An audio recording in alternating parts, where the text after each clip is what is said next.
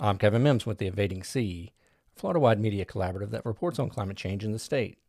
As part of that effort, we started The Business of Climate Change, a weekly interview with businessmen and women whose companies are either affected by the warming climate or address climate challenges. Today's conversation is with Brian Auld, president of the Tampa Bay Rays and secretary and treasurer of the Tampa Bay Partnership, a coalition of regional business leaders. Brian, thanks for talking with us today. Thanks for having me. And I would just add too that I am vice chairman of the Tampa Bay Rowdies as well. Uh, it's got a, got a facility adjacent to the sea, so I think it's relevant to this conversation. Got it. So, Brian, as part of your work with the Tampa Bay Partnership, you chair the task force in charge of an initiative called the Business Case for Resilience. Can you talk a little bit about that? Yeah, I have. Uh, I've, I've long thought it was a good idea for business leaders in the region to start taking a hard look at what we can do locally around climate change, um, and to look at it from a very business-oriented perspective. Certainly, the the biggest um, the biggest, most challenging aspects of climate change are, are global in nature, very obviously. Uh, but there's a lot that we can do here to prepare ourselves for um, at least mitigating some of the damage that I think we all know is coming, and that uh, and that much of that we've already seen, in fact. So um, when when Rick Homans uh, was able to secure the the very generous grant from J.P. Morgan Chase and asked me if I'd be willing to chair that group, I was very happy to do so. Got it. Um, when will the study be completed, and where will you go from there? I think we've got one more session um, with Alec and his team. They've been certainly leading us through it, and they're more than anything just just providing us with the data that we need to best understand the situation. Um, my hope is that when business leaders get their hands on the data and they recognize that, um, you know, in layman's terms, the the five year storm seems to be happening every year, and the hundred year storm seems to be happening every five years. Um, that it will make good sense for us to start talking to our our public leaders, our elected officials, um, and you know our own operations teams around what we can do to prepare our businesses and our communities for the inevitable um, damage that's going to come from some of those storms, some of that uh, that invading sea, to uh, to use the phrase that you guys use so often. So I don't know that we have specific next steps in mind yet, uh, but I think um, business leaders in particular are, are motivated by data they're motivated by both profits and losses. And some of this data I think is going to be pretty compelling when we get to really dive into it. Got it. So, Brian, you've been with the Rays for many years and live in St. Petersburg. What kinds of climate related changes have you noticed over time just from living and working in the area? You know, I, th- I think we, uh, those of us who live in St. Petersburg in particular, especially if you're if you're near the water, there are more days every year that you, you can't take your car where you want it to go. Uh, there are more days every year that uh, you, you see the water creeping up to the seawall. And those things are sort of pretty obvious. They're, you know, mostly inconveniences at this point, um, but they're troubling and they're certainly indicative of a larger trend that's coming our way. Uh, I can think of at least two times in the last five years that I've packed my family in the minivan and headed north uh, to get out of the way of incoming storms.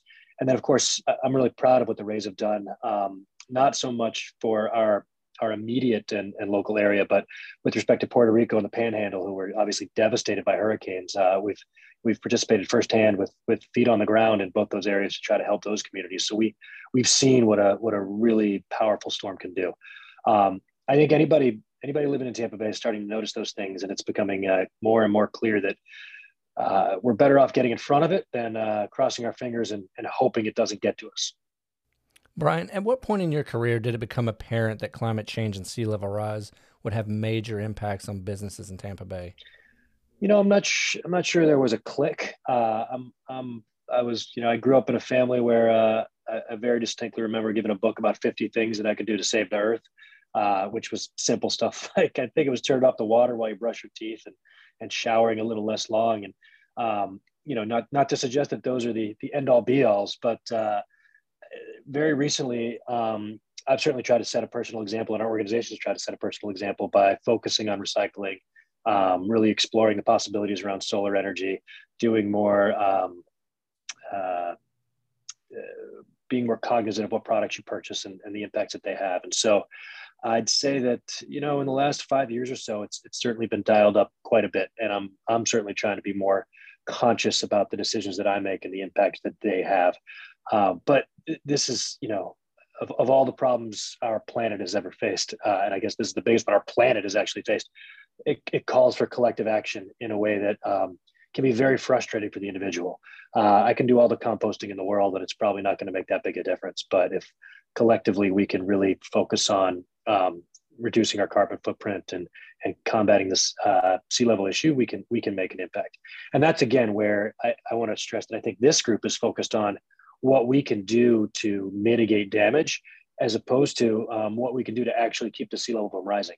Um, those are going to be uh, we're we're going to combat those really big global changes um, on a much larger scale than what this group's trying to do. We just want to be be ready for what we can do to keep our communities in as good a condition as possible. Brian, what can the local, state, and federal government do to help the private sector become more resilient? Uh, you know, uh, provide incentives, um, speak to the the truth and the danger around climate change, and make this issue uh, put it at the forefront of everyone's minds. Um, the the more the more little things that each of us do, the more it's going to enter our lifestyles in a really material way.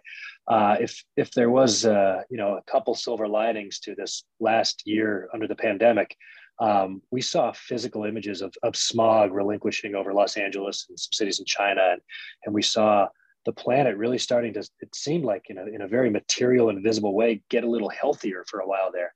And i found that to be really hopeful and optimistic. Um, none of us want to live through that on a daily basis uh, but but it shows what may be necessary and what kinds of steps we may have to uh, have to get to if we aren't able to sort of get in front of this sooner than later. So you know uh, my, my feeling is just the more everyone can say it's important the more everybody can support the the really smart people who are focused on attacking this problem from a scientific uh, standpoint and an environmental standpoint the better off we're all going to be brian and of course you know i don't I don't think I'm repeating anything that uh, most of us don't always agree. We, we need this to be a, a nonpartisan issue. This this is this can't be about politics.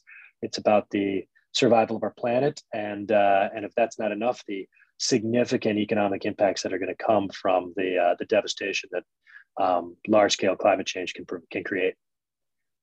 Brian, thank you for your time. We appreciate it. Thank you for having me. Appreciate the attention, and uh, hope that uh, everyone out there will will continue to do their parts. Thanks, Kevin.